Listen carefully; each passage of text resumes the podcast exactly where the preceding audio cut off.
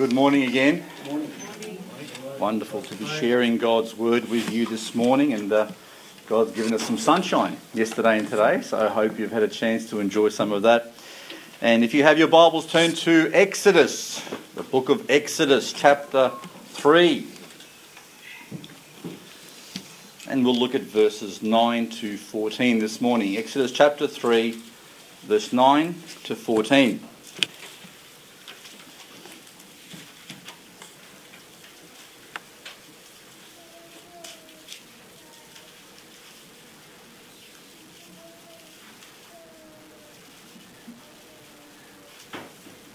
Okay. Now, therefore, behold, the cry of the children of Israel is come unto me, and I have also seen the oppression wherewith the Egyptians oppress them. Come now, therefore, and I will send thee unto Pharaoh, that thou mayest bring forth my people, the children of Israel, out of Egypt. And Moses said unto God, Who am I that I should go unto Pharaoh, and that I should bring forth the children of Israel out of Egypt. And he said, Certainly I will be with thee. And this shall be a token unto thee that I have sent thee. When thou hast brought forth the people out of Egypt, ye shall serve God upon this mountain. And Moses said unto God, Behold, when I come unto the children of Israel, and shall say unto them, The, the God of your fathers has sent me unto you, and they shall say to me, What is his name? What shall I say unto them? And God said unto Moses, I am that I am. Thou shalt thus shalt thou say unto the children of Israel, I am hath sent me unto you. Let's go to the Lord in prayer. Father in heaven, we are come before your throne now, seeking your grace and your wisdom. Father, our prayer is that as we look into your holy word this morning, that our hearts would be fully prepared to receive it, that our minds would understand it, and that we would have the grace to live it. So we ask this morning for a blessing from you, that your Spirit will be working in every heart now, teaching us, helping us to understand, and equipping us to be the children of God. I ask this in Jesus' name. Amen.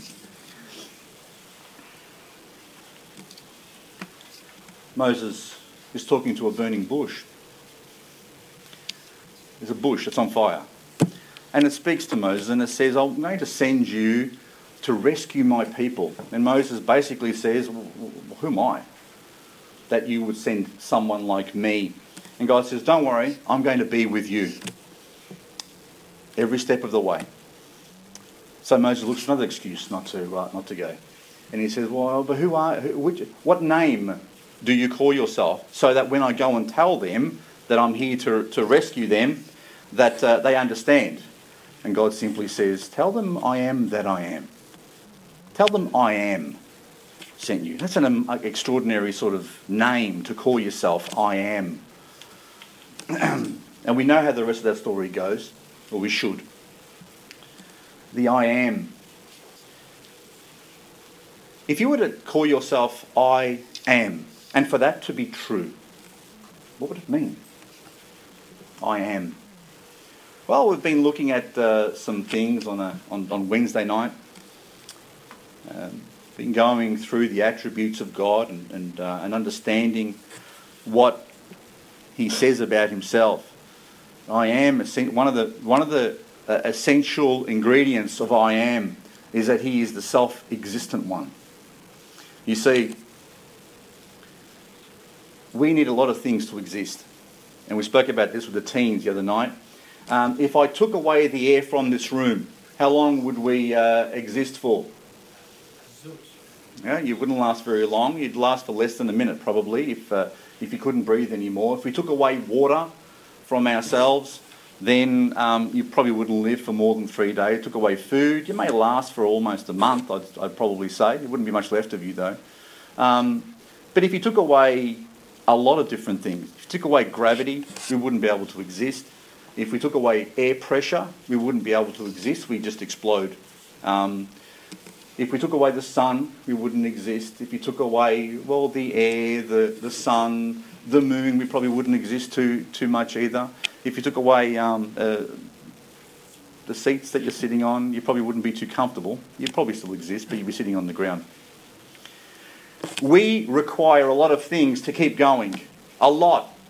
And if you take away one of those key ingredients, we don't last for too much longer. God, on the other hand, doesn't need anything to exist. He needs neither air nor gravity. He doesn't need air pressure. He doesn't need air. He doesn't need food. He doesn't need water. He doesn't need anything. He just exists in and of himself. He is the eternal I am without anyone else.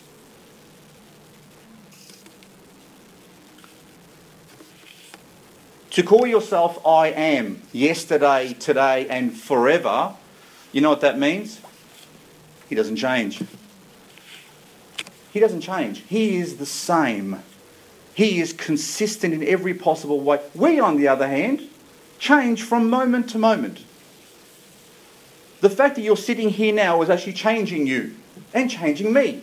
Every experience we have is somehow changing the connections that are going on in our minds, and we change little bit by little bit. Our thoughts change, our motives change, and sometimes we don't even know what's going on in our lives. In fact, most of us don't know what's going on in our lives. But we change from day to day, whereas God is not influenced and changed by anyone else. He is not changed by any circumstance, by any experience, because God is the unchanging one. He always is, I am. If he says I am today, he says I am tomorrow. When I am the next day, we say I'm like this today and I'm like this in half an hour's time. And I'm different again. God is the unchanging one. In the same way, God's character doesn't change. You know what's amazing about God? He actually determines his own character. And you might think, well, that's, that's pretty normal. Don't we determine our own character? No. You see, God perf- has perfect control over who he wants to be. So God has, from the beginning, says, This is me. Okay? This is me. I am a God of love and grace and mercy. I am a God who understands all. I am a God who sees. He chose exactly what he wants to be. We have a hard time even understanding who we are from moment to moment. We don't know ourselves. In fact, we spend the majority of our lives trying to understand who we are. And we go to His Word to help us understand who we are. But God's character is not determined by anyone else. We are influenced by everyone else. And our character is changed by our experiences. You read a book, you'll be changed by that book. You read God's word, you'll be changed by God's word. You speak to someone in the street, you'll be changed again. You might say to yourself, oh, I'm, I'm not changed, I stay the same. I guarantee you, you're changing. We change. And we don't always have a say over what our character is actually like. We are moulded, in essence, by our experiences. The way we are brought up as children influences the way we are going to be for the rest of our lives. So, someone born in, in Australia with a certain set of parents and living in a certain suburb will grow up generally thinking a certain way. But go to China, go to Africa, go to the Middle East, with a different set of circumstances, different parents, a different way of being brought up, and you will think differently. God is always the same. He isn't moulded by other people, but we are. We are changed by our circumstances and by the experiences we have and by the people that we come in contact with. This is what make God, makes God unique. When He says, I am, He is completely unique compared to everything else in the universe, compared to everyone else. He is the self existent one, He is the unchanging one, He is the one who is not moulded and, and coerced into doing anything. He chooses exactly who He is and He stays consistent forever and ever. God can say these things about Himself because He is God and He's unique. There was a famous um, boxer that passed away in June of this year. Most of you would know him. His name was Muhammad Ali. Okay? He passed away in the third of this year. And he was considered one of the best heavyweight boxing champions of all time. He won three titles independently. He was not only an amazing athlete, he was known for his inspiring, controversial, controversial sort of uh, nature. He would rhyme things which would make his opponents look silly. He would um, he'd polarize things, so he'd say things that got people really upset. So he'd, he'd always get people thinking and arguing. He was a controversial figure both inside and outside the ring. He was known for his quick witted lines and his poetic talk. He was also con- considered or regarded as someone who, who fancied himself and, and, uh, and regarded himself very highly. Probably the, the thing he's most famous for, or the phrase that he is most famous for, apart from all the other phrases he said, is, I am the greatest. I am the greatest. And he repeated this often. Eh? I am the greatest. Now, it probably was part of his stage persona. You know, you have, in this sort of industry, you have to have a stage persona. Maybe he was different at home. But out in public, he considered himself and declared himself to be the greatest. Now, what was he saying? Was he saying that he was the greatest person that ever lived? Not necessarily. I think he was probably saying he was the greatest either boxer that ever lived or the greatest athlete that ever lived. Now, Let's assume that he, he assumed himself or was declaring that he was the greatest athlete that ever lived. If we assume that, there may be some other athletes who would disagree with him. There may be other people who follow different sports who would say, mm, I think you're being a little bit too, exa- you've got, you've got too much exaggeration going on about yourself. You think too highly of yourself. Because there are plenty of other athletes down throughout history who maybe were greater than you. But what would you think of someone who said, I'm the most important person in history?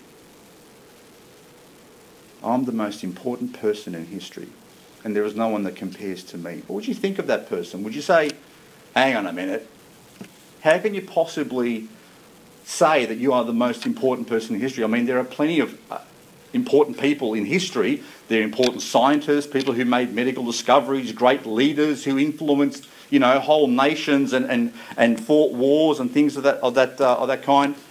But for someone to call themselves the most important person in history is a big claim, is it not? This is what we're examining today. You see, in the Gospel of John, there are a number of comments that Jesus made about himself.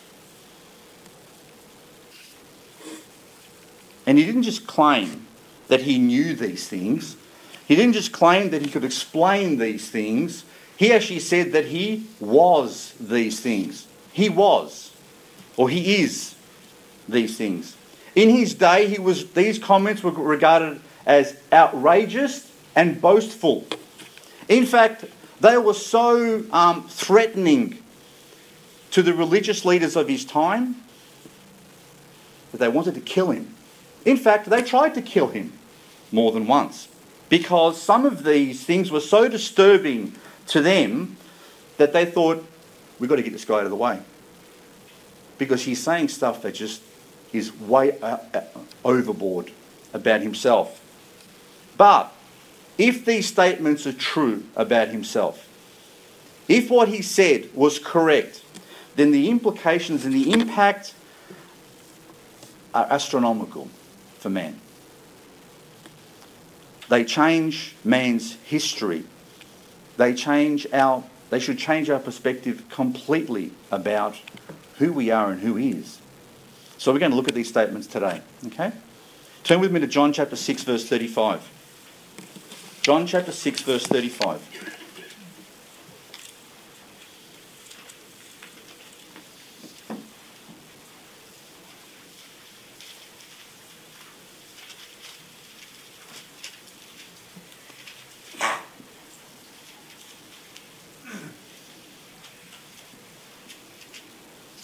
We're going to look at seven main statements that he made about himself, where he says, I am something. I am something. In John chapter 6, verse 35, and Jesus said unto them, I am the bread of life. He that comes to me shall never hunger, and he that believeth on me shall never thirst. You like that for a statement? I'm the bread of life. You know, Jesus had recently fed 5,000 people, a multitude of, of, of people, with, uh, with some loaves and some fishes. And they started following him around. You know, when, some, when someone's feeding you, you might as well hang around. So instead of, instead of following him to hear his teaching, if you go back to verse 26, Jesus said and answered them and said, Verily, verily, I say unto you, Ye seek me not because ye saw the miracles, but because ye did eat the loaves and were filled. He knew their heart. He knew the reason they were following him. He knew perfectly their motives. And look at verse 27 though. He gives them some advice. And he says, Labour not for the meat which perisheth, but for the meat, for that meat which endureth unto everlasting life, which the Son of Man shall give unto you. For him hath God the Father sealed. Then said they unto him, What shall we do that we might work the works of God? look what his answer is in verse 29. Jesus answered and said unto them, This is the work of God, that you believe on him who he hath sent. That you believe on him. So Jesus could have said, I want you to go and give money to the poor. I want you to go and do this. I want you to go and do that. Go to the temple every day and pray. I want.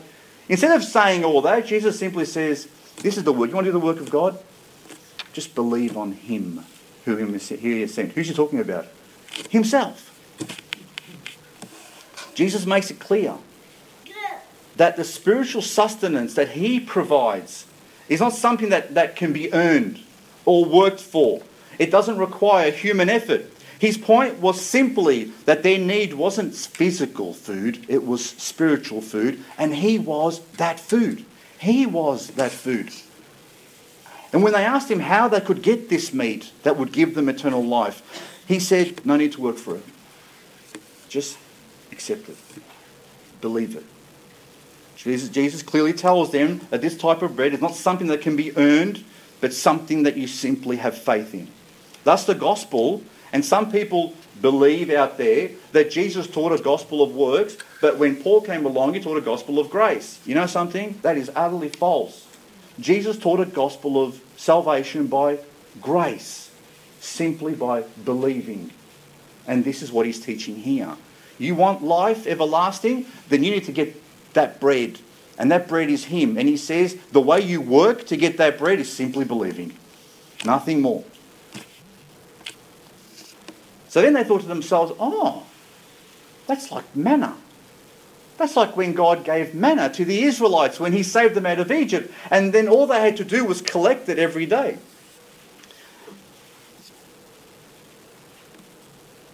No work required. You can pick up as much as you, need every day. But Jesus tells them that wasn't the real bread that gave life, because they died anyway. But the one who has this type of bread lives forever. And the spiritual manna provided in Christ by God the Father is a perfect picture of salvation.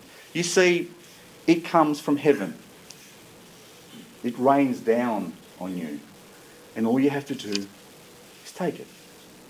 No need to work for it. I mean, to, to make a loaf of bread, what does it take? Do you go to the supermarket and buy the flour? Well, no. If you, go back a, go back a few more steps here you have to have the, the grain. You have to get that grain somehow. You have to you have to uh, what's the, what's the word we're preparing the field? you plough the field. Is that right? And you then have to sow the seed. Then you have to wait for the water to, to rain, and you have to wait a whole long time before that happens. Then and then you have to wait for the for the, the, the, the grain to come out of the or sprout. Then when it's ready, you have to cut it. Then you have to you have to crush it in a sense to take the actual uh, the grain out of the actual uh, the, the, the millet. Is, it, is that what it's called? Yeah. And then you have to do what with that grain? Can you have it? Can you make bread with that grain? No, you can't. You have to then crush it. And if you like white bread, you've got to remove the, the husk from the uh, from the, the inside. Or if you like wholemeal, you have to you just crush it and you, you have the whole thing put together. But then you have to make the bread, don't you? You have to then go to all the steps of making bread. Some people are good at making bread, some, some people aren't. There's a whole lot of headache. But when it came to manna, there was none of this. It just rained down, ready to go. You can just mold it and do whatever you wanted with it. It was bread ready to eat. You could eat it straight from the ground. But you weren't allowed to take more than a day's supply. You had to only take enough for yourself to eat on that day. Every day there was new. And you know something? It's a perfect picture of Christ. That this bread came from heaven. And we're given more than enough for everyone to eat. But you only take as much as what you need each and every day. But what's guaranteed is you will have enough each and every day of your life all the way to the end. Jesus says to them, I am the bread of life. He that cometh to me shall never hunger, and he that believeth on me shall never thirst. Jesus declared himself to be the spiritual bread. And once a person receives him, they will never be hungry again because the more you want, the more he's got.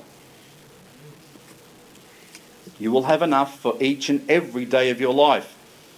But what, what could Jesus uh, give, really, that provides life each and every day? What can be received every day? Oh, we know Jesus gave his life for the world, don't we? He gave his life on a cross. So that's, that's part and parcel. So we've accepted that particular gift. But what does, what does Jesus give every day that continues to give us life? Well, Acts chapter 15, verse 11. You can write this one down. You need to turn there. It says, But we believe that through the grace of the Lord Jesus Christ we shall be saved even as they.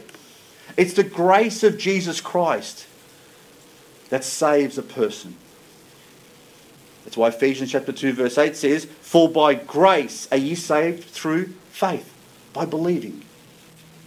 And that not of yourselves, it is the gift of God that rains down from heaven not of works, not something that you need to work for and produce yourself. It is a gift of God.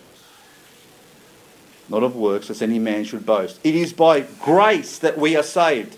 It is by simply believing in Jesus that we are given the very thing that saves our souls and nourishes us each and every day of our lives. And we're given enough of it every day to win the victory. Every day. Now, there was, um, Jesus says that he has, do, do this study in your own Bibles if, if, you, uh, if you have the time. Look up the grace of Jesus or the grace of the Lord Jesus and see how many times that's mentioned. How many times the prayer of the Apostle Paul and Peter and all those say, May the grace of the Lord Jesus be with you. The grace. Well, the grace is something that He's given me that I never deserved in the first place. And the grace is something that He saved me by, but the grace is also something that He sustains me by. You know when Paul when Paul suffered with a thorn in the flesh, Paul had some serious ailment that was debilitating for him. The Bible says that he was also given a messenger of Satan to buffet him. And he asked the Lord, and he says, Lord, take it away from me, please. Uh, this is not very nice where I am. You know what the Lord says to him? After you prayed three times, please take it away. You know what Jesus says? My grace is sufficient for you. My grace is sufficient. I know you're going through a difficult time, but rely on my grace. It's enough. Hmm, maybe we uh, are in a similar boat. Maybe we're going through a difficult time. Maybe the thing we've prayed for time and time and time again, we keep on getting a no answer to, or, or, or no answer. And we're thinking to ourselves, what's going on, Lord? Why aren't you answering this particular thing? Don't you see what I'm going through? Could it be that Jesus is saying, My grace is enough for you? Rely on me. Rely on my grace. I'll give it to you every day to get through. But just learn to trust in me. In addition to providing the bread and the grace that we need, it says that we will never ever thirst. So he will keep on giving us bread to eat, which nourishes our soul, but it says that we will never thirst as well. So turn to John chapter 7, verse 37 with me. where John once again brings up this, uh, this interesting topic of water. And in John chapter 7, verse 37, it says, In the last day, that great day of the feast, Jesus stood and cried, saying, If any man thirst, let him come unto me and drink. He that believeth on me, as the scripture hath said, out of his belly shall flow rivers of living water. Now look at verse 39. But this spake he of the Spirit, which they that believe on him should receive. For the Holy Spirit was not yet given, because that Jesus was not yet glorified. Jesus declares that if a person puts their trust in him and believes in him, not only will they be saved from their sin, not only will he give them the grace that they need each and every day of their lives, the Bible says that he'll give you the Holy Spirit of God. The same Spirit that, they, that God gave to those amazing men in the Old Testament. The same Spirit that came upon them to do incredible feats, to achieve amazing things for God. That's the same spirit that he says he's going to put into your heart. If a person simply comes to Jesus to be saved, he will not ever cast them out. He will give them the grace they need for salvation, and he will provide the Holy Spirit for you that will indwell you and seal you up until the day that he calls you home to be with him. Jesus says that in him any person can be satisfied fully. Any person who has a spiritual hunger will have it filled. And you will never have to worry about ever going hungry again. You will never have to worry about having been parched or dry again. He'll quench it every time. That's a big claim, isn't it? Okay, let's go to the next one. John 8, 12. I'm praying we can get through this whole sermon today. John chapter 8, verse 12.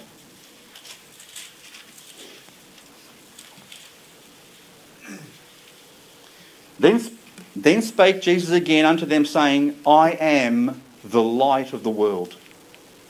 He that followeth me shall not walk in darkness, but shall have the light of life.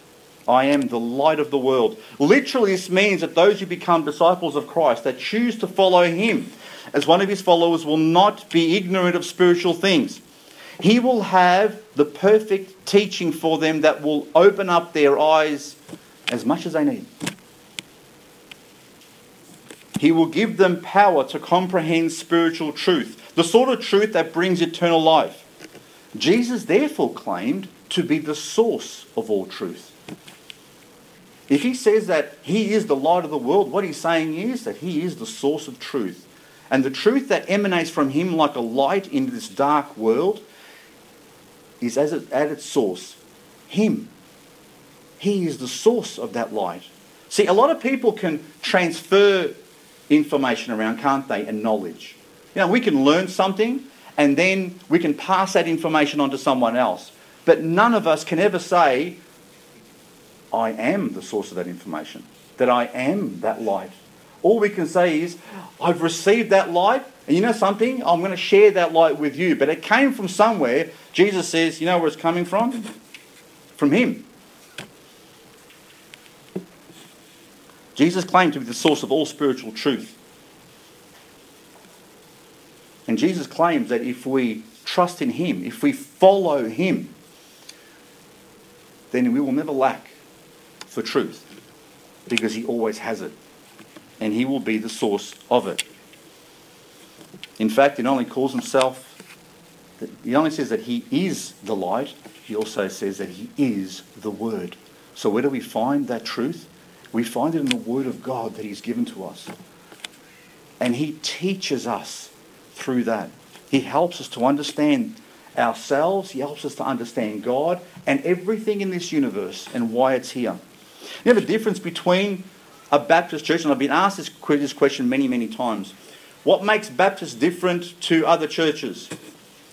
Now, there are a number of differences, but you know, one of the most important differences is that we believe that we can be taught directly from the Word of God. you don't need a priest to be telling you what the truth is. You don't need someone else. In fact, one of the most exciting things about being a Christian is that you can open up the Word of God and God can teach you directly Himself for yourself. And you can learn at your own pace. And He will teach you truths that the priests don't know. And you know why? Because the Bible says that He is the author of it and He is the teacher of it. And if you have Him, you have a teacher with you every single day of your life. I don't need the word regurgitated through someone else in order to understand it. If you are in darkness in any area of your life, any, and we have a number of compartments in our lives, and, and some of those are, are well illuminated. It's a bit like a house. You, you have your home, you might go into a room that the light isn't turned on, so what you do is you walk in that room and you can't see around, you turn the light on. You know, in our own lives, we have areas in our lives that are well illuminated, open, clear. But there may be other rooms in our lives that are quite dark.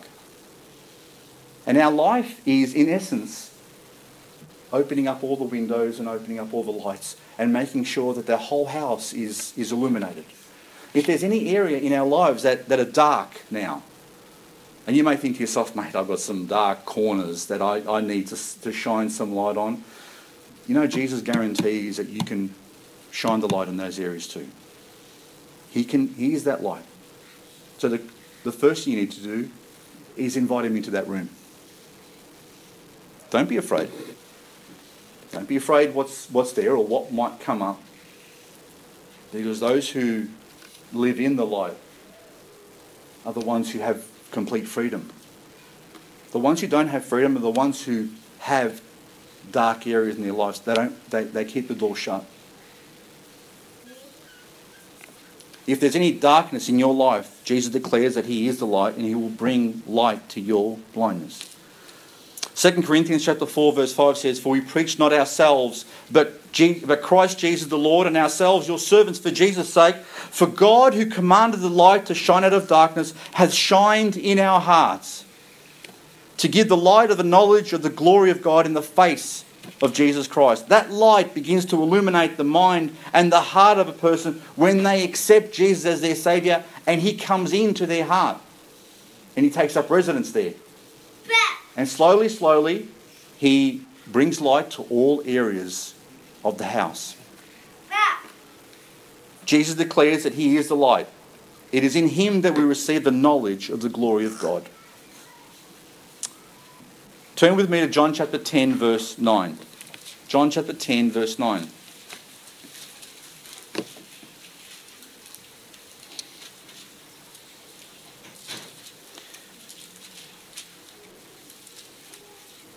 I am the door. I am the door. By me, if any man enter in, he shall be saved, and shall go in and out and find pasture. Jesus says, I am the door. Not I'll show you the door. Not I'll lead you to the door. Not, not that I'll help you open up the door. Jesus says, He is the door. And that salvation can only come to a person who is willing to enter the kingdom of God through Him. He is that door. He is a door of heaven. And through him alone can a person be saved. That's why in John chapter 3, verse 3, it says, Jesus answered and said unto him, Verily, verily, I say unto thee, except a man be born again, he cannot see the kingdom of God. Now you might be saying, What's that got to do with doors and things? You know something? When you were born physically into this world, you entered a doorway into life, physical life, but you weren't born spiritually. But when a person is born spiritually, you know what they've done? They've walked through another door. And they've entered into a whole different realm. Because that door leads a person into the kingdom of God. And that kingdom of God is the same kingdom that exists in heaven. So when you walk through that door, you've actually entered into God's realm. God's realm, which is an extraordinary thing. So that's why a person needs to be born again. Because the first door we came through led us into this world, but it didn't lead us into heaven. Jesus is that door that sits between the physical world and heaven. The question is whether we've walked through that door. That's the most important question you can answer in your life. And Jesus says he is the only door between these two realms. There is no other door. There is no other way. Jesus says that he is absolutely exclusive.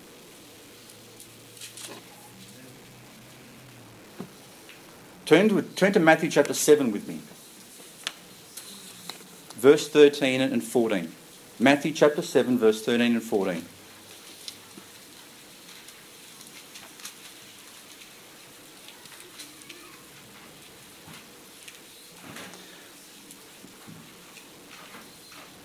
Now look at this. Matthew chapter 7, verse 13. It says, Enter ye in at the strait gate.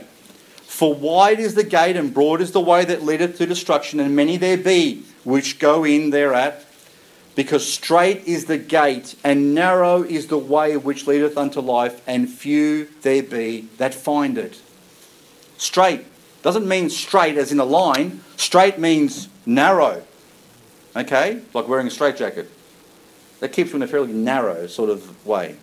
The problem is that the, the, most of the world will find itself in hell one day. Because they chose to go through a way that's very, very broad. And where everyone else was going. You see, the easiest thing to do in life is just to follow where everyone else is going. Because, hey, there's safety in numbers, right? And if all these people can't be wrong, Therefore, I'm going to go along the way with them. And you know those crazy people that go through that little narrow door over there? They must be crazy. Look at how many of us there are. But Jesus says, enter by the narrow door. Because it's only that door through which a person finds life. And guess who that, that door or that gate is? It's Him. Turn with me to John chapter 10, verse 11. John chapter 10, verse 11.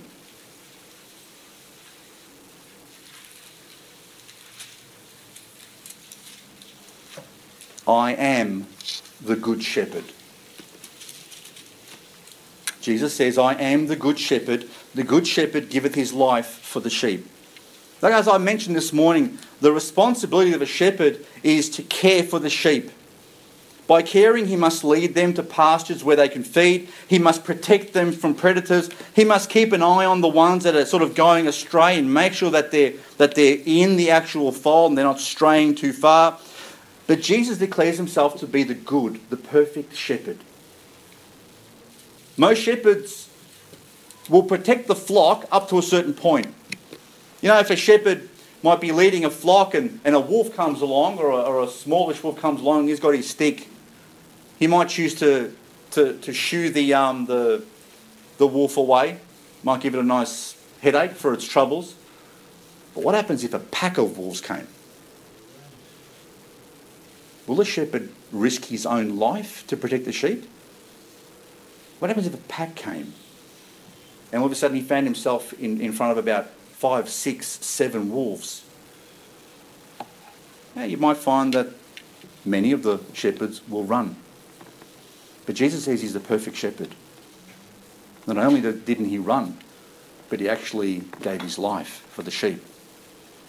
That's what makes him different to everyone else. Most shepherds will only care for a flock as long as their own safety is not threatened. Only few would, would be willing to risk their own lives to protect the sheep, but Jesus willingly gave his life for the sheep. So Jesus is saying here, you can trust your life and your soul to Him. He is the perfect shepherd.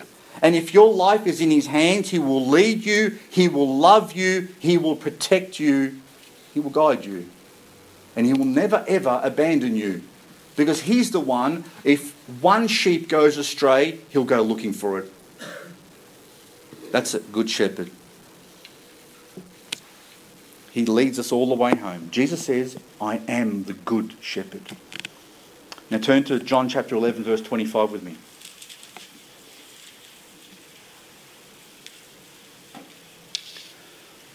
Jesus said unto her, John 11, 25, I am the resurrection and the life.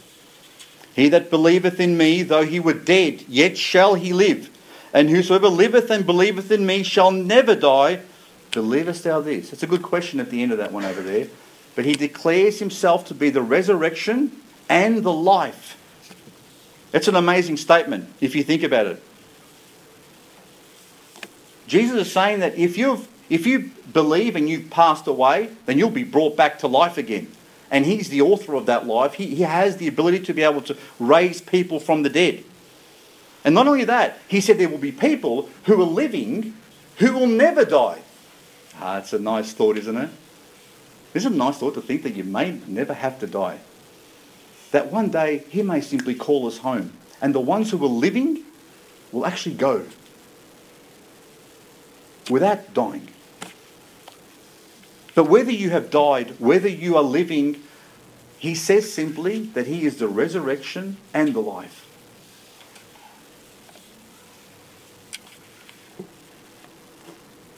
Turn with me to Deuteronomy. Go back to Deuteronomy chapter 30, verse 19. Deuteronomy chapter 30, verse 19.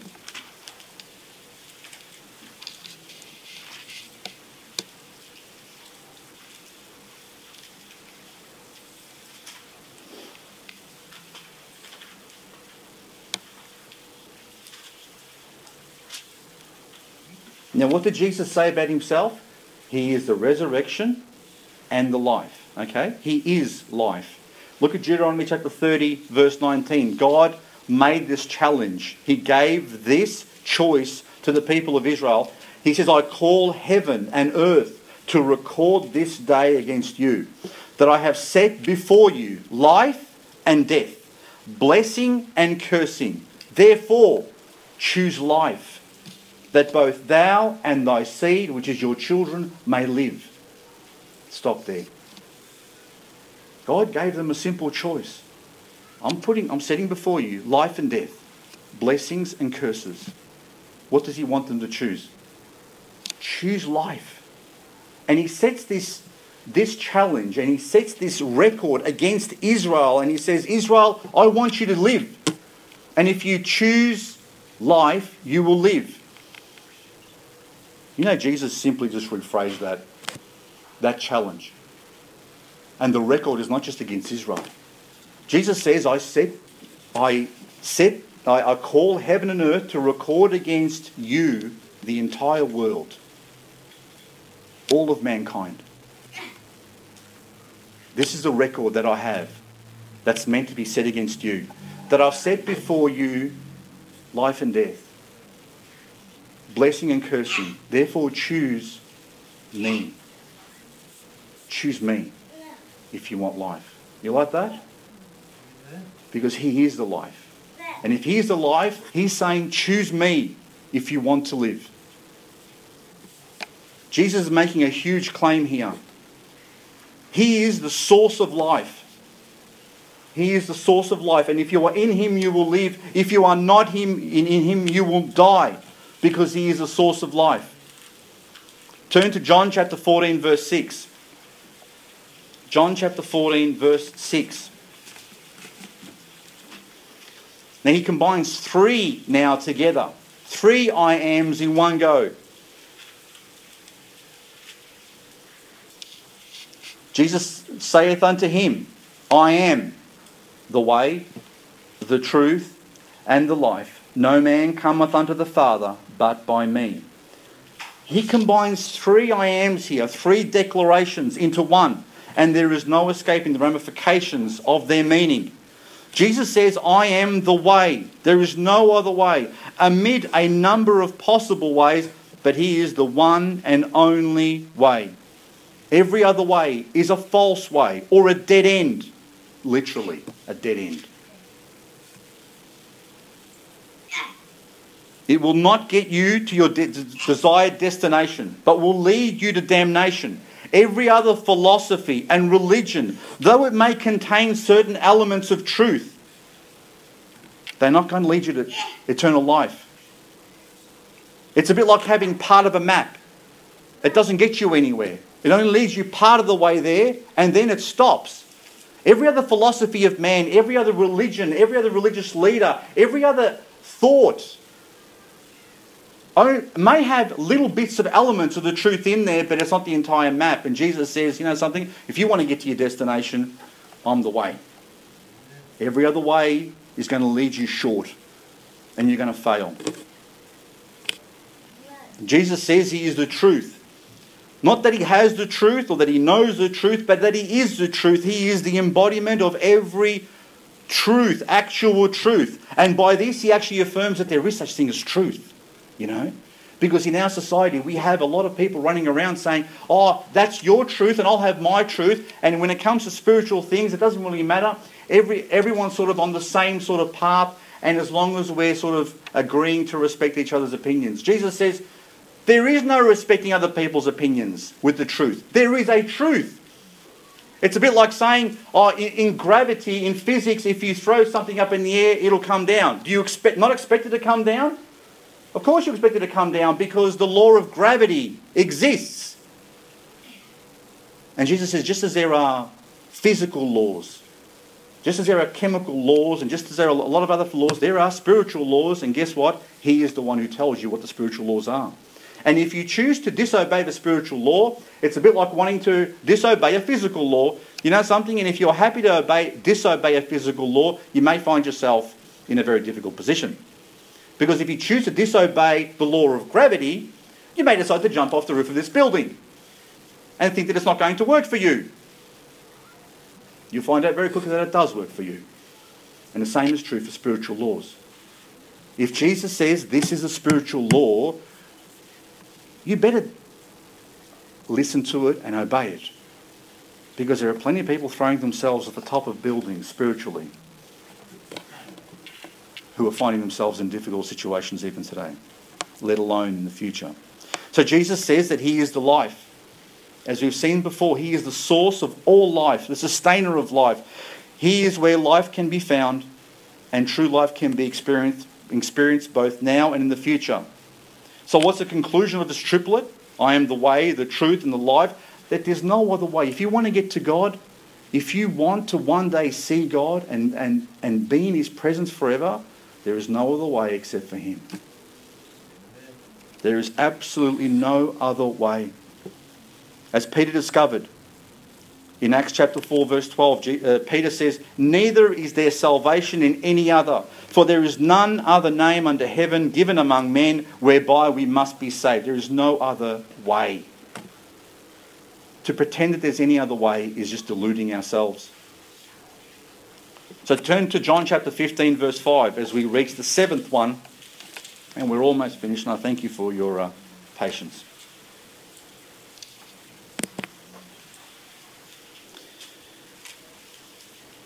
Jesus says in John chapter 15, verse 5, I am the vine. Ye are the branches, he that abideth in me, and I in him, the same bringeth forth much fruit. For without me ye can do nothing. That's an interesting uh, uh, challenge there. He is divine. Without him, you can do nothing. Jesus declares that he is the source of every potentially good fruit. He is the source of it. You know, salvation is the first part of, first part of this thing we call sanctification. All right? So, so you put your faith in Christ, he saves us, and then we find ourselves with a whole new character. With, with what's, what's done now is eternal, and that we, are, we have been adopted into God's family. But salvation is only the first part. Grace doesn't stop there, and neither does faith. Faith continues to grow. Once saved, God then wants us to become more and more like His Son.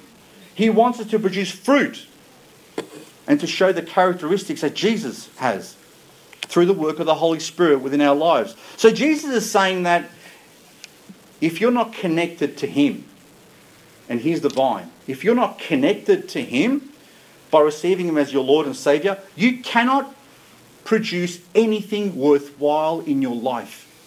Not one thing. There isn't anything that you will ever do in your life that will stand the test of time.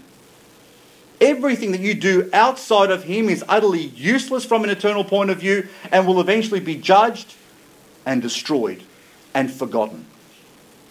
Now, there are plenty of people who, down through the ages, have done extraordinary things. Yeah, they've conquered, they've conquered things, come up with cures for, for illnesses, and you know they're in our history books. You know, we read about them in our history books, and you might read about them in textbooks, and you might, you know, you might learn about them at school. Famous people in the world, but you know something? All those things will actually amount to zilch, because all of those things. You know, when Albert Einstein uh, discovered the theory of relativity. Eh? It was hailed as probably the most uh, significant discovery, okay, scientifically ever. Okay? But you know something? Didn't God already know that? He only discovered what God already knew. And one day we're going to know everything that they still don't know because they've only discovered that much of that much. Do you get it? So even though in this world Albert Einstein is regarded as a, as a, as a, as a um, absolutely amazing person, you know, in heaven, if Albert Einstein's not there, and I hope he is, I hope that he did give his life to the Lord Jesus Christ. If he's not there, we're not going to be reading about him. Ever. People won't be saying what an amazing guy he was because it didn't last. It didn't stand the test of time. Everything you do outside of Christ is useless from an eternal point of view and will eventually disappear. All this will one day come to naught. That's why Isaiah chapter 64, verse 6 says, But we are all as an unclean thing, and all our righteousness are as filthy rags, and we all do fade as a leaf, and our iniquities like the wind have taken us away. This is the story of mankind. We think ourselves to be much more high than we are. But in the end, everything that we think that we can bring to God and say, Look how good I am. Look at me, God. You know, I, I, don't hold grudges like that person over there. I, I, I, do the right thing. I don't gossip. I don't lie. I don't steal, cheat, uh, cheat or, or steal. I don't commit adultery. I haven't killed anyone. You know something? Like that person over there, he's got so many problems and she's got so many problems. But you know me, Lord, I'm so good. You know, uh, and, and, and whatever I might have done wrong in the past, you know, I'll fix that up and now I'm perfect before you. You know, everyone almost thinks like that. How many of us actually think, and how many people in the world actually think that they're actually okay? I'll guarantee you 99.9% of people think they're okay and good enough to get into heaven. But Jesus says, you know something? Everything you think that's good about yourself, if you're not connected with me, he's worth absolutely zero. Absolutely zero. Jesus is clearly teaching that you can, cannot possibly have anything good to show before God unless he has started the work. Now, turn with me to Ephesians chapter 2, verse 8, just to clarify and, and finish this thought. Ephesians chapter 2, verse 8. Unless the work was started by Jesus, sustained by Jesus, authorized by Jesus, and actually done by Jesus, it's not going to last. Ephesians chapter 2, verse 8. You know this verse. It says, For by grace are ye saved through faith, and that not of yourselves, it is the gift of God. Not of works, lest any man should boast. But look at, look at verse 10. For we are, whose workmanship?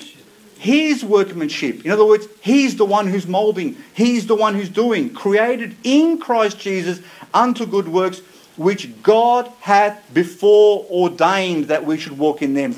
You know, if God hasn't foreordained, which means He hasn't set them out ready to go in front of you, and you walk in those particular works, anything that you think you do, anything I think that I can do, if they're not lined up with those things, if they're not in obedience to, the, to Him, if they're not actually authorized by Him and sustained by Him and given the grace to do by Him, they don't mean absolutely anything.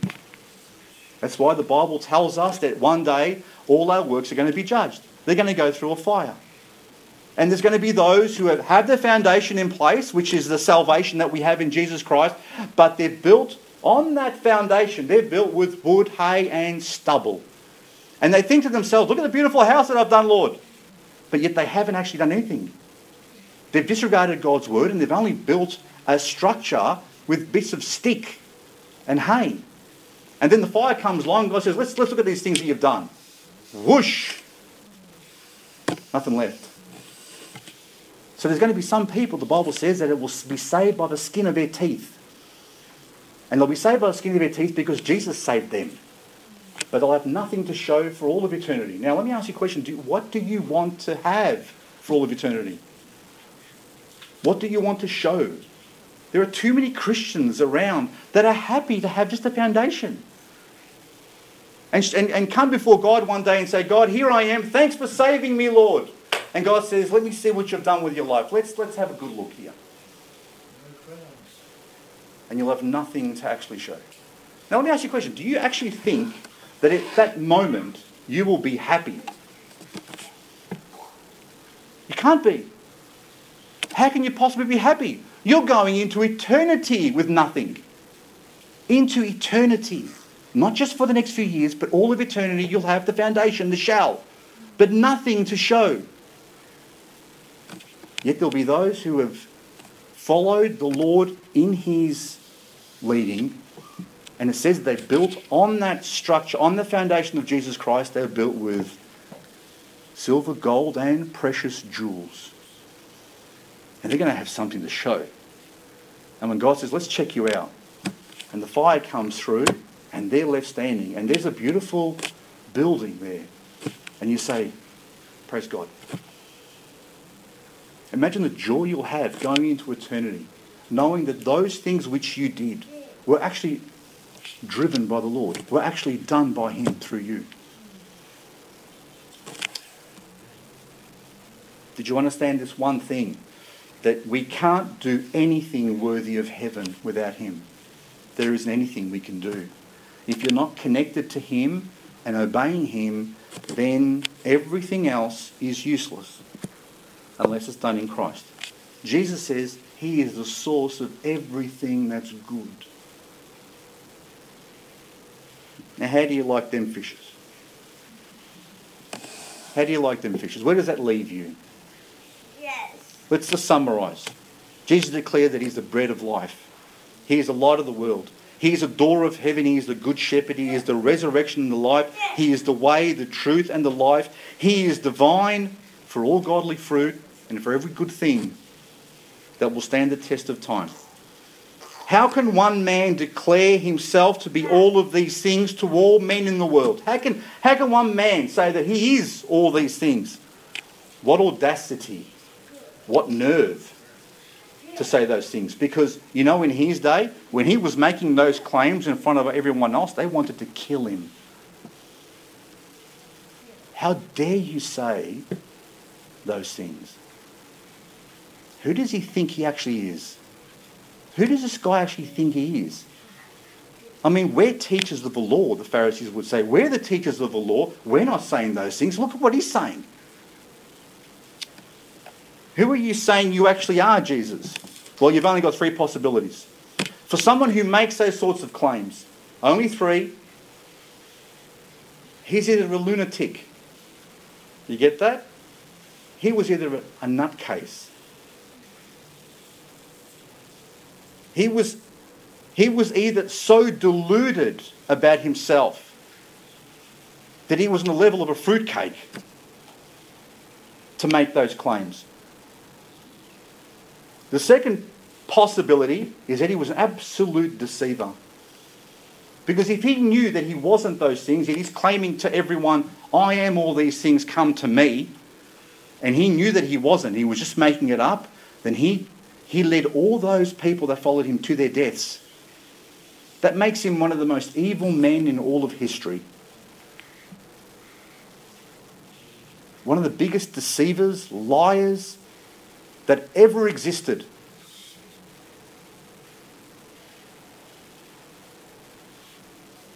Well, there's a third possibility that he wasn't just a man. He wasn't just a teacher, a moral, a moral theorist. He wasn't just another hero or a famous personality. He wasn't just another religious leader or a brilliant philosopher. But someone, someone who was beyond all of these. Which brings me to the final I am. Turn to John chapter 8, verse 23.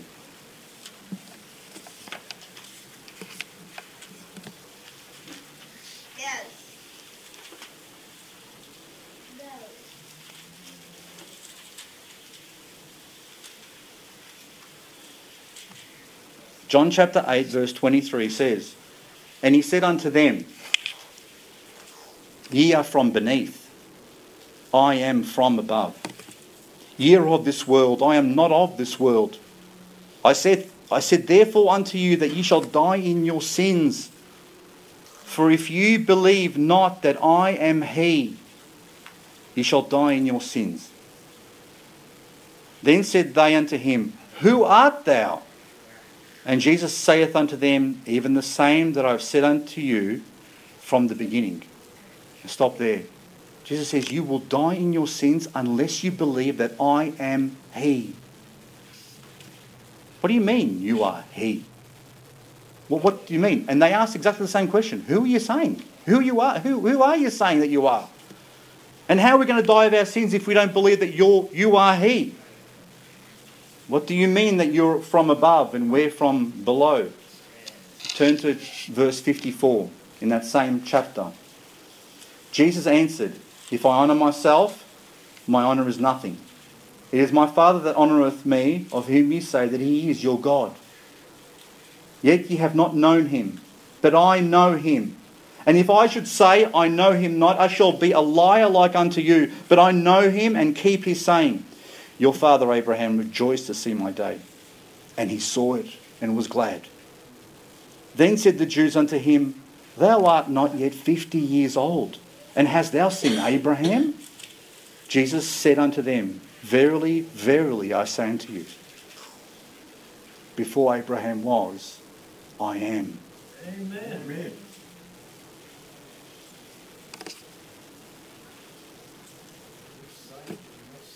Every person in this world is faced with a simple choice. What do you do with Jesus? You know, there are some people who claim him, almost every religion claims him for their own. They say he's a, a wonderful moral teacher.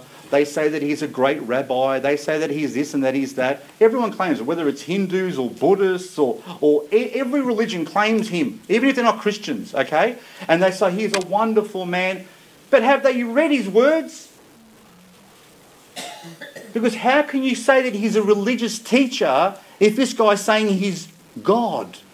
If he's saying that he's the I am, the same one that spoke to Moses from that burning bush, you can't just say he's a religious teacher. You can't just say that he's a moral person. You can't say that he's some sort of a biblical hero. You have to face the truth. And you have to be true with yourself and with him. Either he is who he says he is, and he is the I am, the creator of the universe. And you have to put your faith in him, or you reject him as a liar and a hypocrite and a fraud. They're the only two options you really have with him. You either say he's either crazy or a liar and I don't want anything to do with him, or you say he's everything that he said he was and he's a God who made me, he knows my name, and he wants me to be with him. That's the choice that every person in this world has. And I can tell you that I've chosen to believe him. I've accepted that he is the great I am. It was he who spoke to Moses from that burning bush. It was he who walked with Adam and Eve in the garden. It was he who went before Israel in a pillar of fire and a pillar of smoke. It was he who was struck with that rock and he gave water to the Israelites. It's he who will come again in glory to judge the living and the dead. He is the Alpha and the Omega, the beginning and the end. There is no one else. And if, if in this life there is no resurrection of the dead because he was a liar, then we're wasting our time here. Then we are most miserable people in this world because we've put our confidence in a liar. So let me ask you this morning what do you believe about him? Have you really trusted in who he is? Because you are you have a lot at stake here. A lot. Your soul is the most precious thing to you, and if you've trusted it to Jesus, Okay? You've trusted it to a man who, is said, who says that he is the eternal one, the God of this universe. If you don't know him this morning, then my challenge to you is to know him. Because there is no other way to salvation. The Apostle John closes his, uh, his book with a nice verse. He says in John chapter 20, verse 31, But these are written that you might believe that Jesus is the Christ, the Son of God, and that by believing you might have life through his name. God bless you. Thank you.